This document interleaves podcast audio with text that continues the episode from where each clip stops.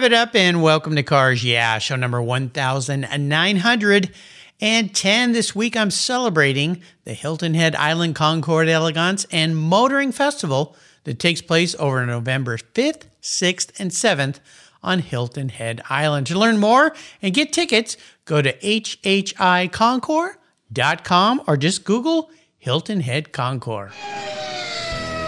This is Cars Yeah, where you'll enjoy interviews with inspiring automotive enthusiasts. Mark Green is here to provide you with a fuel injection of automotive inspiration.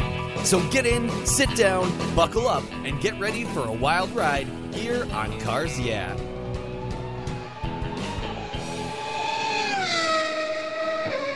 Hello, inspiring automotive enthusiasts, and welcome to Cars Yeah. Today I'm in Duncan, South Carolina with a very special guest, a guy I've wanted to have on this show for years and years. I finally got him. His name is Paul Ianuario. Paul, welcome to Cars Yeah. Do you have any gear and are you ready to release the clutch? Yes, Mark, I am, and thank you for inviting me. You're welcome. Now, before we get started, two things I want to tell our listeners. Poor Paul's got a little bit of a hoarse throat because he uh, was down at Pebble Beach during Car Week this year, and he's the kind of guy that everyone comes up to and talks to. So bear with him a little bit today. But before we start, Paul, I want to ask you this question What's one little thing, and this may be hard, that most people don't know about you? Okay, well, that would have to be something that's non automobile related because it's almost a given that it, if it's anything to do with car world, it's going to be cars. But I truly have a love for architecture. And older the architectural subject, the better I like it. In fact, is uh, I loved it when I was in sc- high school, and I actually got a, a grant to go to Clemson University for five years. They have a very good architectural program and study architecture there. So I thought, well, I'm going to commit my life to this. I need to, to know more about it. So that summer I got out of high school. I went to work for a local architect and worked at it earnestly. And he was a good mentor. He, te- taught me everything I needed to know. But at the end of three months, I had already figured out that if, if I wanted to be an architect and live in the South, which I did, that I was going to spend my whole life drawing houses and changing the size of the dining room because the owner couldn't decide how big a table she wanted. Uh-huh. And so I decided I wanted to do big things, mausoleums and, and huge buildings and all. But to do that, I had to move to the northeast, northeast or the west coast or something like that.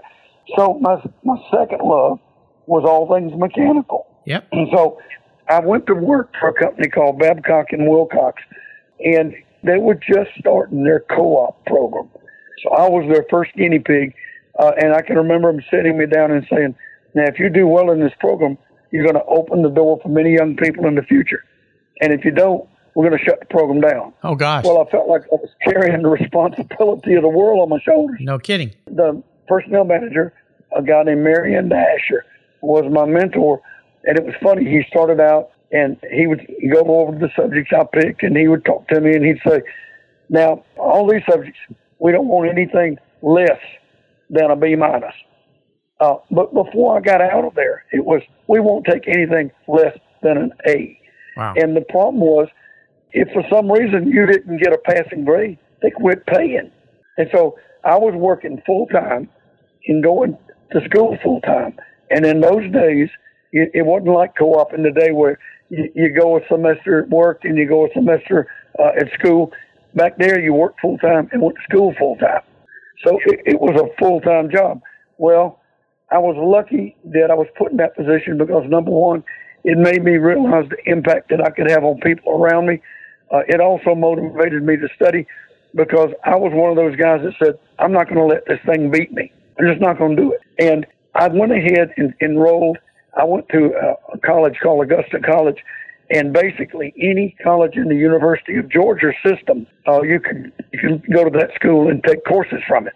So I took my engineering classes through Georgia Tech, um, and after I I got my general engineering or associate's degree, they said, "Nate, you have to specialize." And I thought, well, what does that mean? Well, you have to be a civil or electrical or chemical. And I said, well, I like them all. they said, you can't do that. You can't do that. You have to specialize. So that just got all over me because in the in the early '60s, when I was in school, everybody I knew, including myself, was a little bit of a rebel. We didn't want anybody telling us how to do anything.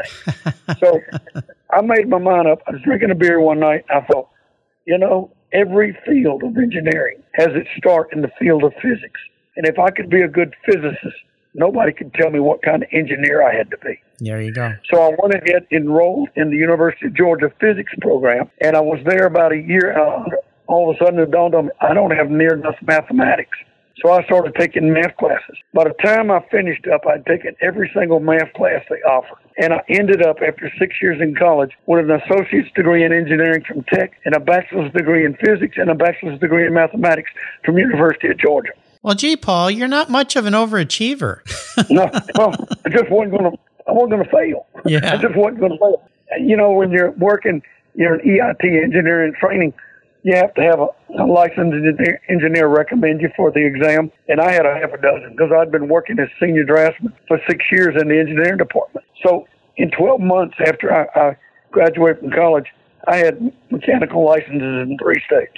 Yeah, well, this is a little precursor to uh, to a guy who uh, has been around and done a lot today. Let me give you a, a proper introduction, and we're going to talk a bit about your involvement with the Hilton Head Concours and so many other things. Paul Ianuario is the chief judge at the Hilton Head Concours d'Elegance Motoring Festival. He's a retired engineer, as he spoke about, who spent more than 40 years in the automotive supplier industry with 20 years spent at Michelin Tire Corporation. You'll like this, Paul. All my cars run on Michelin's.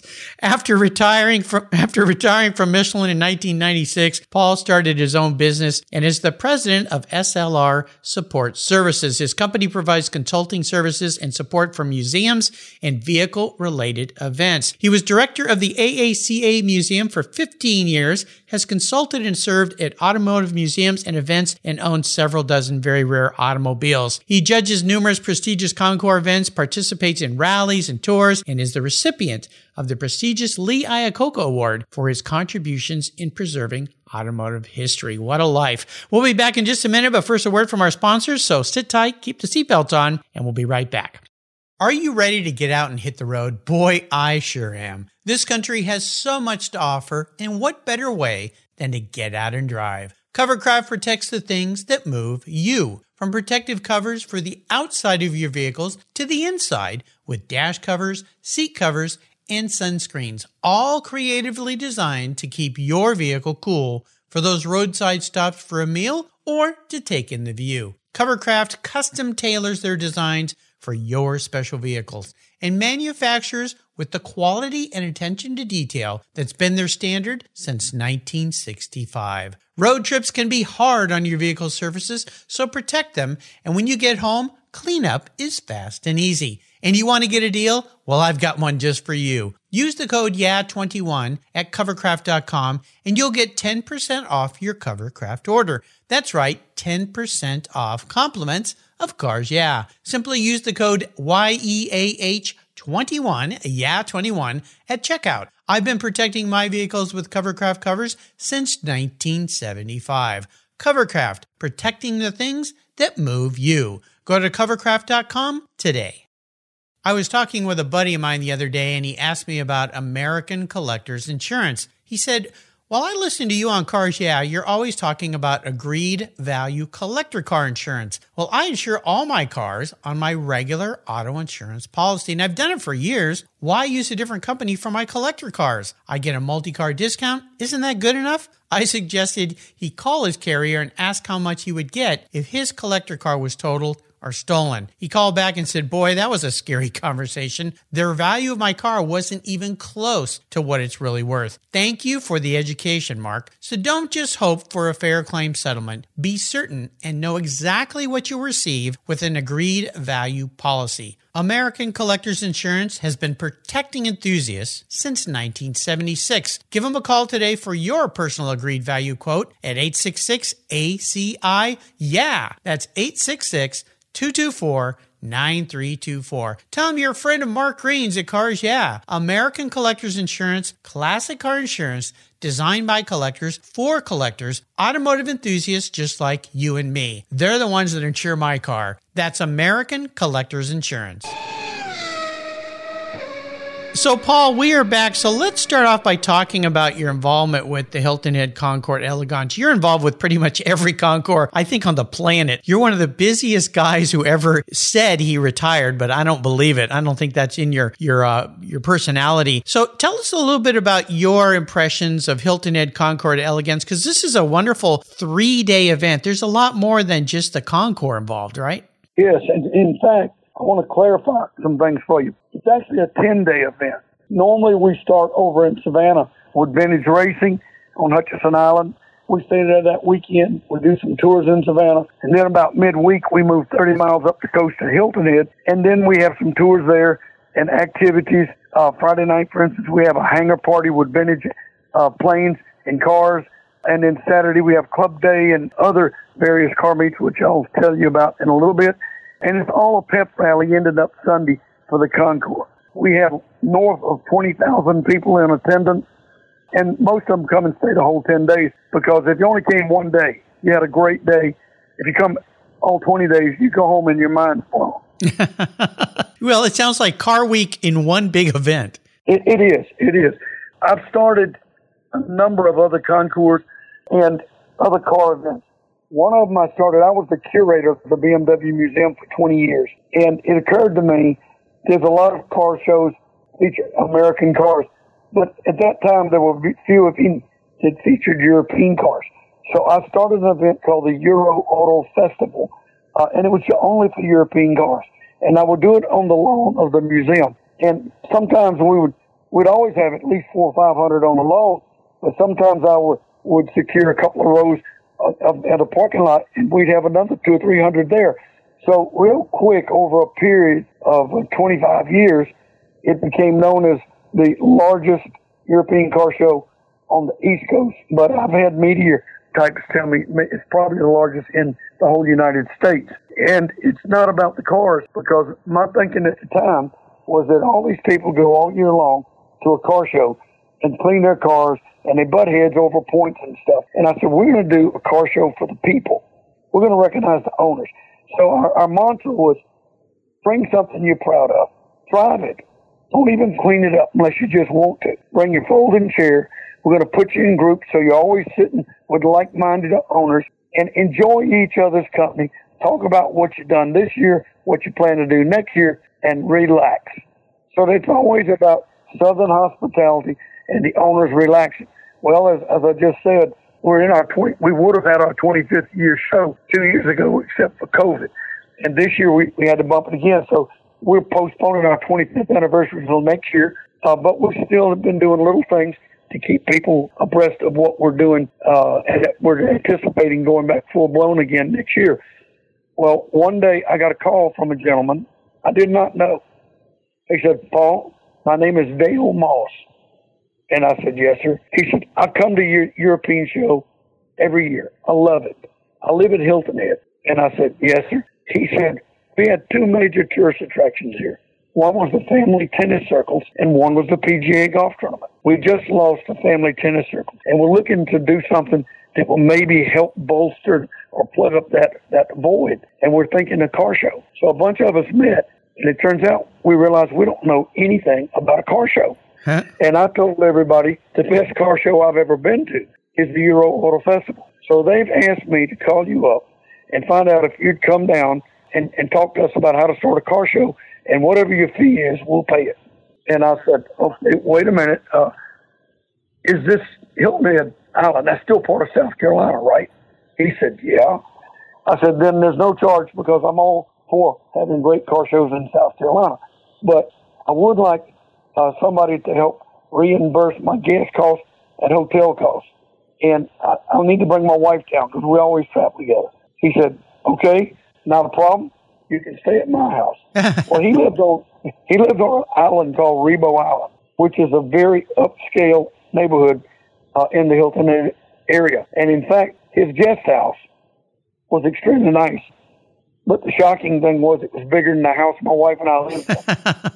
yeah. And when we pulled up in the driveway, it was a brand new BMW E65, which was the new 7 Series that had just come out. And I looked at my wife and I said, whoa, this guy, he's got a brand new 7 Series BMW.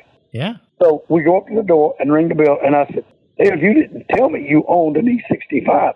He said, what, that car? I said, yeah. He said, that's not my car, that's your car. What? I said, do what? He said, I told the BMW dealership on the island you were coming, and they sent that car over for you to drive while you're down there. Oh, nice. so uh, then we went, we had breakfast with the team, very enthusiastic team, and they told me, we've already rented a space. It's about five or six acres. And I said, where? It's behind the shopping center here on the island. They just put in all new wiring for campers and stuff. Uh, and we gave the city $50,000 to let us use it. And that's where we want to do the show. And I said, well, I need to go look at it. So we all got in cars and drove over there. Nice space, but there were little electrical boxes sticking up all over the place. And if you turned and looked at the building, you had dumpsters and stuff behind it. If you turn and the other way, there was tide water. So I said, okay, what are we going to do next? He said, we're going to lunch. Still went to lunch. After lunch, I said, gentlemen, we got a problem here. That space is never going to work because nobody wants to go to a car show on Hilton Head and see the back of a shopping center. Right. People want to go to a car show on Hilton Head and see how the rich and famous live. Yeah. So we don't want to do a car show. We want to do a concours.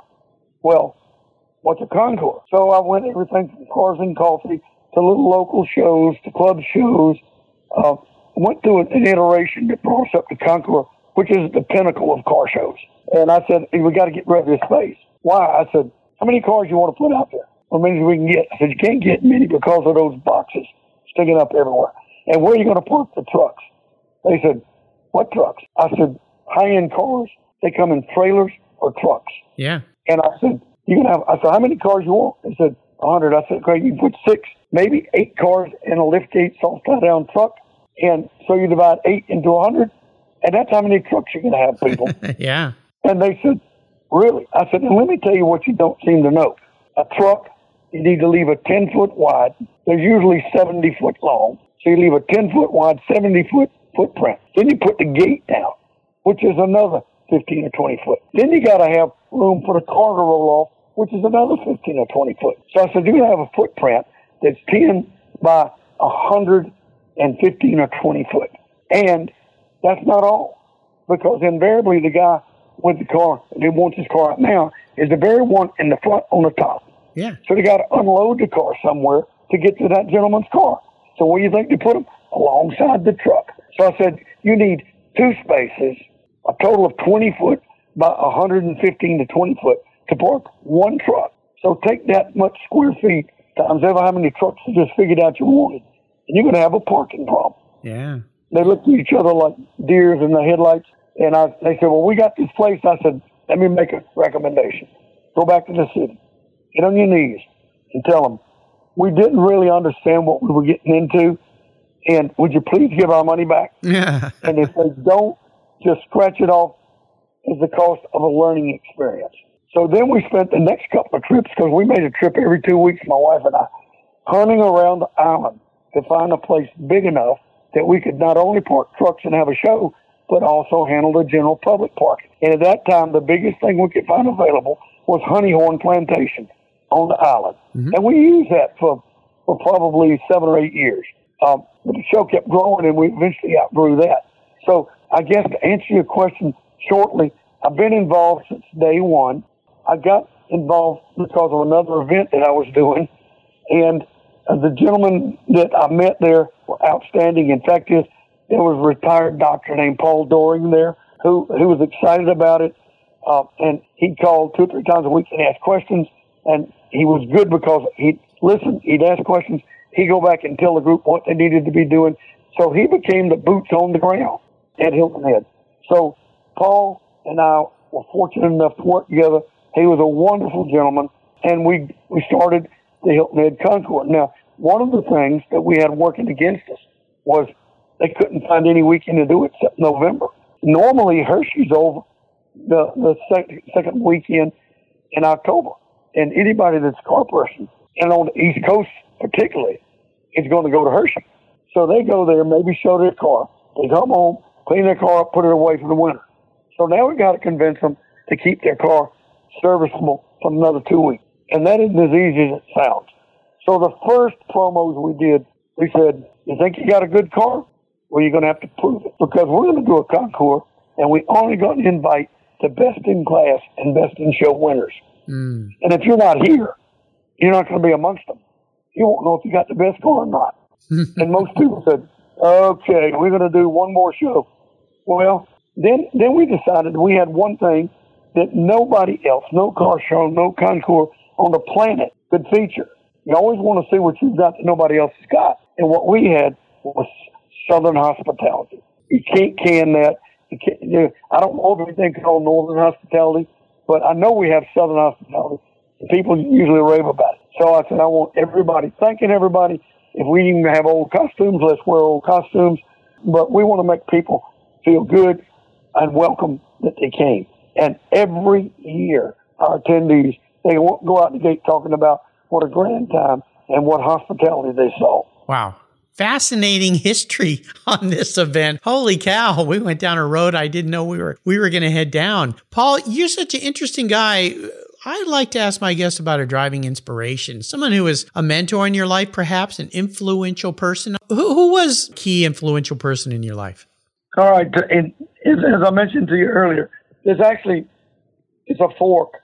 I have people that influenced me personally and maybe helped me build character, and then I had people who influenced me uh, because of their accomplishments and were kind enough to mentor me. My first one that would come to mind was an elderly gentleman named Tiny Harley. Um, I met him because our next door neighbor, when I was growing up, owned a florist, and she called me one day and said, "You come by the florist on the way after school?" And I went by there, and she introduced me to a lady named Harriet Harley, and she and she said, "Paul, Jane tells me you like to build remote control airplanes," and I said, "Yes, ma'am."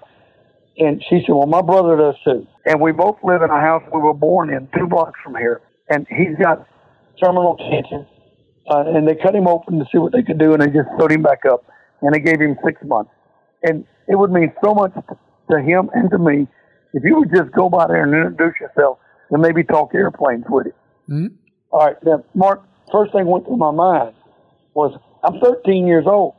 I don't want to go visit old people, Oh, especially old people that's dying. yeah. But if I don't go, she's going to tell my parents, and I'm going to never hit the end of it. So I got on my bicycle and rolled there and knocked on the door, and a little short fella named Tiny answered the door. He probably wasn't five foot tall, and said, "Yes." I said, "Are, are you Mr. Harley?" "Yes." I said, "Your sister said that since I like airplanes, I should come talk to you." He said, "Hmm, come on in, Hoss. You always call me Hoss." Hoss. He opened the door. yeah. Well, this guy was a third grade dropout, but he was a mechanical genius. wow. We sat at the table. He took a napkin. He, t- he doodled out a schematic. We went upstairs. The whole attic had been floored and turned into a workshop. We got some transistors and stuff out and followed the diagram on his napkin. And in just no time at all, we had built a two transistor walkie talkie. He hooked it up to a 200 foot ground plane. And the next thing I know, we were talking to somebody in Albuquerque, New Mexico. Oh my gosh. Wow. And it was just, um, if he needed, honest to God, Mark, he needed a milling machine. He built a milling machine. My goodness. He needed a lathe. He built a lathe. He taught me how to, to work with metal, how to think logically. He taught me electronics. He taught me metalworking, machine shop. He spent more time with me than my father did. My father, we had six children. He was an immigrant. He spent all his time trying to support the family. Yep. He was a good father, but he didn't. He didn't take me fishing or anything like that. Tiny would come to my house and pick me up, and we'd go fishing, or we'd do this, or we'd do that, or we. He had a 1938 Austin. It had a dynamotor in the trunk because he had a CB radio, a police radio, an AM radio, an FM radio, a ham radio, and he had to have a dynamotor to power all that equipment, all in this little car. It's like a rolling radio station. He he's the one I actually attribute to my wanting to be an engineer because he taught me to be curious and he taught me how to go about solving a problem when you may not even have a starting point. This is a wonderful story and a great lesson for young people to spend time with older people because they can teach you an awful lot of things, right? Absolutely, absolutely. In fact, is I, I've heard over the years, and I tend to agree with it. They say every time an old person dies, a library burns. Oh, yeah. I think, it's true. Yeah, it's a great thought. What a what a fortunate thing you had in your life. We're going to take a short break. We come back. I want to talk a little bit more about some cars in your life. So sit tight, and we'll be right back. How did you discover your path to a fulfilling life? Too many young people flounder in finding an education and a career that fits. But for those who have a passion for cars, trucks, and motorcycles, and who love working with their hands, problem solving, and fixing things, a career as a professional auto technician is incredibly rewarding. Cars Yeah is pleased to team up with TechForce Foundation, our charity of choice, in bringing scholarships technical education, and hands on experience to young people so they can discover a possible future. Join me and lend your support by visiting techforce.org today. I've discovered Linkage. It's a new quarterly publication and website that covers the automotive market, driving, restoring, collecting, and discovering your passion for motor vehicles. Linkage is about experiences, opinions, and values. Linkage is an actual informed, reasoned opinion based on first hand experiences. A talented linkage team covers the automotive world, the people who share your passion and mine, smart, considered, rational, and experienced opinions, ones you can learn from and grow. That includes our passion that drives auctions and the collector car market. So come with me and join us on this journey. And be sure to use the code CARS yeah when you subscribe, and they'll give you $10 off. Boom! Linkage, geared for the automotive life. Subscribe today at linkagemag.com. Paul, I always like to talk about cars. You love cars. You have some very special cars in your life. Is there one car that really stands out for you, though? Is, is that possible to pick maybe one in your history that really stands out for you?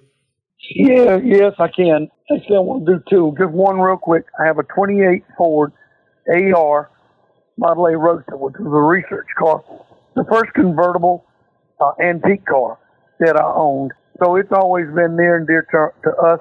Uh, my youngest son got his driver's license in it. I've taught the children to drive it. So it's a family car. The one that really stands out, there was an automobile built in South Carolina from 1916 to 1925, and it was called an Anderson. It was built in Rock Hill, South Carolina. And during that time period, they built uh, 5,553 cars. Today, there's only seven that remain. Wow. Well, I wanted, I wanted an Anderson bad because I was a car guy, and it was built in South Carolina. And I wanted people to know that that during history, we had done more than just grow cotton and make cloth. We had actually built a car at one time. So I started hunting an Anderson, and I hunted 23 years for an Anderson. Wow. Every spring, I ran an ad in, in Old Cars Weekly and Cars and Parts and Hemmings Motor News.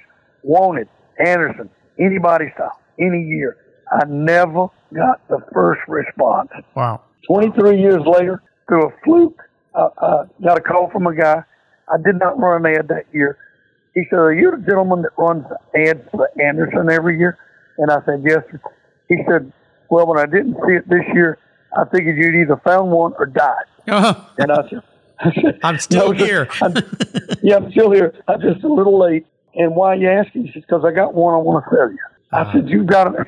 What year? It's a 1920. I said, what is it? how come you didn't call me? He said, I got a friend who's got 27 cars in his collection. He's always promised to sell it to me. And this is going to be the year because he's getting to where he can't hardly get around. And there's only five cars in the collection I want. So I penciled somebody's name and phone number next to every car I didn't want. So when I bought the collection, I could call those people and, re- and get my money back to that particular automobile as quickly as possible. And I put you down to the Anderson about nine or ten years ago. wow. And I said, why in the world didn't you call me? he said, because I figured as persistent as you were, you were going to find me. Oh, wow. What a story. That's absolutely incredible. Well, there's a, a message for all of us hunting cars. Be persistent, uh, be tenacious, and eventually the car you want will show up. Paul, you're such an interesting guy. I'm going to crawl into your head a little bit here and be a car psychologist. Okay. If you were manifest as a Okay. vehicle, what would you be? But more importantly, why? Well, let me, let me say this. I, as you as you've seen in my collection, it, it's very eclectic, and it runs 1908 to 19 uh, actually it's 2001. Um, I like full classics. I own a number, but I love pre-teen cars, early cars, because that's the period when an engineer didn't have anything to copy. He was trying to figure out what car should be. And it was a man against the road kind of an attitude. For instance, one of my cars is a 1908 Cadillac. Okay. Uh, I was very lucky. It, it won all the major concours in the country. It even won Pebble Beach. But if I show you that car, 1908, 1908 was still a horse-drawn world. Yep. Guys were still trying to figure out what a car should be. This car has got rack and pinion steering, a brake equalizer system, a true differential with six spur gears in it. I jack it up, turn one wheel, the other one turns the other way. A fully automatic transmission, a water overflow tank, uh, two two valves on the gas tank. I open the first one and I and I can go uh, seven miles. When the car runs out, I open the second one and I got three miles left. And Volkswagen used to advertise that, but here's a 1908 Cadillac that had it. um, I can adjust the valve timing while I'm sitting at the steering column. I can increase or decrease the dwell time on the intake valve right there uh, from from the seat. Uh, today they call that CVCC or Vanos, but Yeah. it was. Wow. and, they, and most of these things I just told you still exist in the automobile today Amazing. because they were well well thought out. The only thing is a transmission, planetary, pushed your foot on it to engage the gear. And today a hydraulic cylinder does that. And even fast forward to more today, it's an electric transmission, uh, and the magnetism does that. But the principles are the same. Wow, that's amazing. Now, the LeMay Museum here in Tacoma, uh, very near me, they have a very old Cadillac there, correct? It's a it's a six, and I'm delighted you mentioned the LeMay. I was fortunate enough to, to know Harold before he passed away. Yep. And when they, uh, David Madeira put together the group to start trying to plan the museum and to raise money, um, I was asked to be on the board of directors. And basically, I don't like being on a board of directors because they're the people that are leaned on to go to their friends to get money or to stroke a check themselves. I'd rather be involved from a hands-on standpoint. So I was one of the first steering committee members of the LeMay uh, from the from the day the group was put together up until this past year, and I rolled off because you only get so many years in, and they roll you off. But I've, I've got I've been told that there's a good chance I'll be rolled back on the first, and I'm hoping so because I was involved in that museum from the date the, the brick and mortar started. Uh, it's a wonderful museum, absolutely wonderful. In fact, they've got a, a new director there, Tabitha, um, that'll Yes, breathe some breathe some fresh air into that, and uh, Brad Brad Phillips, who just joined uh, Yep. as, as operating officer, and so it, yeah, it's a wonderful place. And uh, in fact, that old Cadillac they had, I took a picture of my kids in that car for a Christmas card one year. So Oh, uh, great, yeah, great. it was really cool. Is, is there a book that you'd like to share with our listeners today, Paul, that you're really fond of? You know, when I was younger, I loved reading novels and things like that. Uh, I read more tech manuals and shop manuals today and magazines than anything.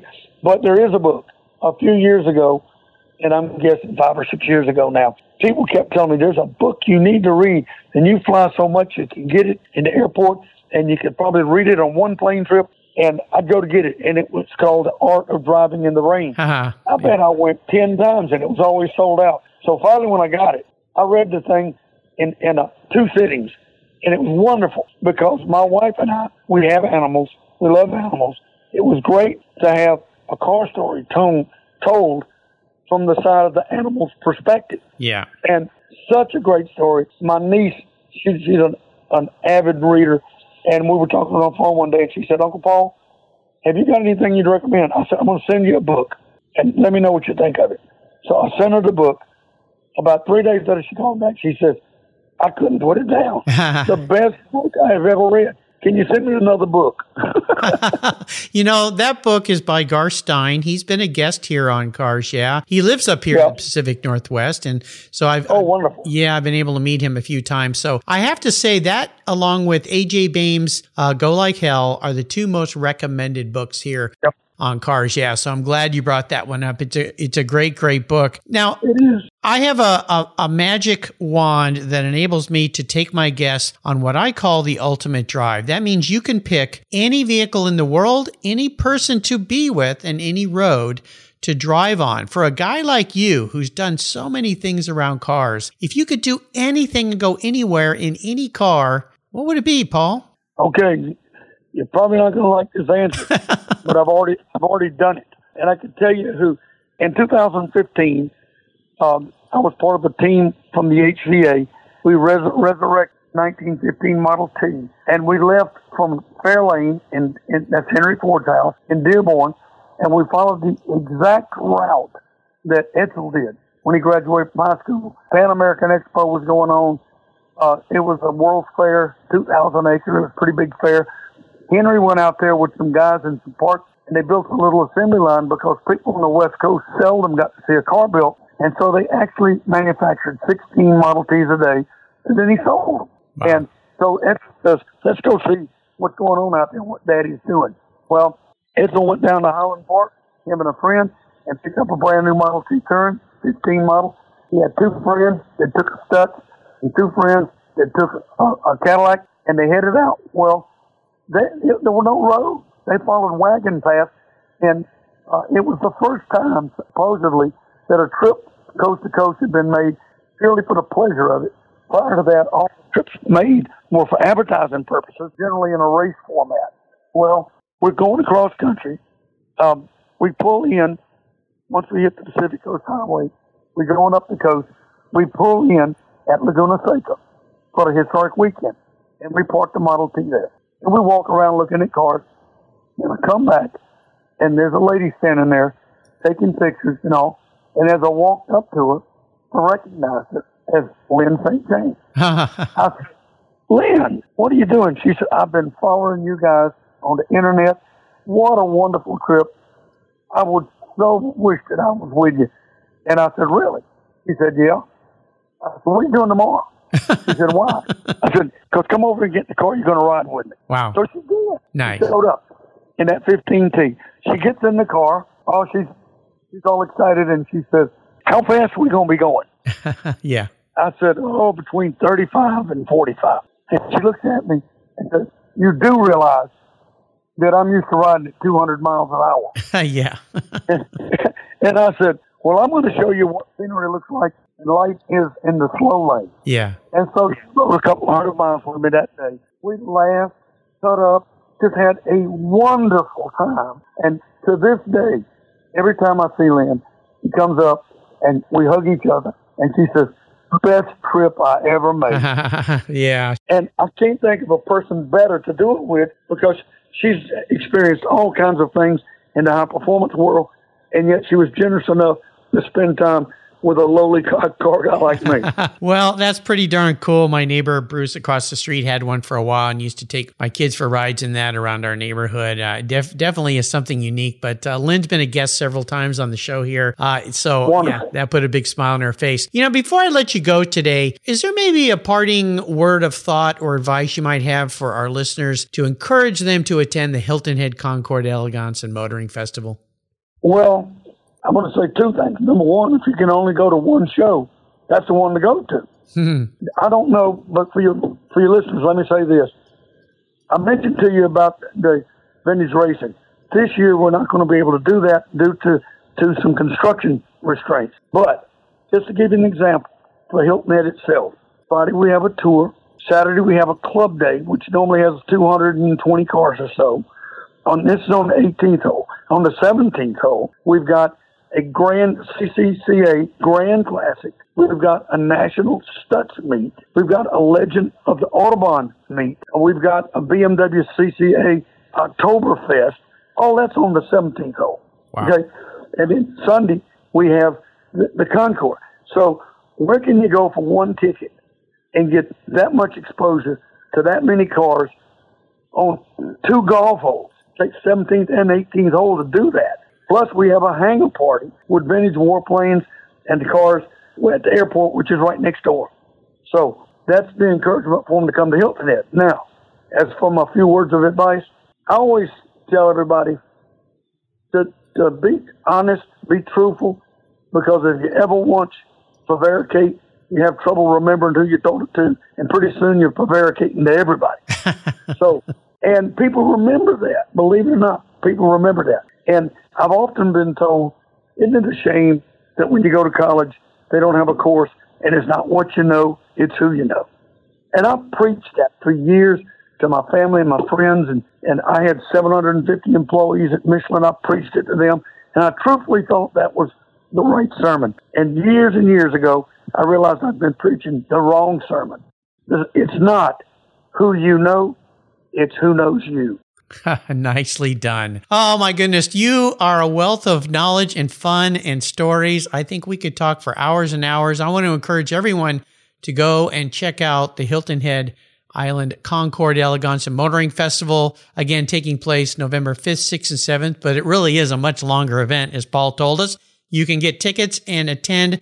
Just go to hhiconcours.com. Also, a shout out to Lindsay Harrell, president of the Hilton Head Concours, for bringing Paul and I together today. Although Paul and I met back in 2014 at the LeMay Gala event, so we've known each other for a long time. Yep. Paul, thank you for being so generous today with your time and expertise and for kind of talking through this poor hoarse throat that you have from being at Pebble Beach. By the time you get to Hilton Head, you'll be back to normal.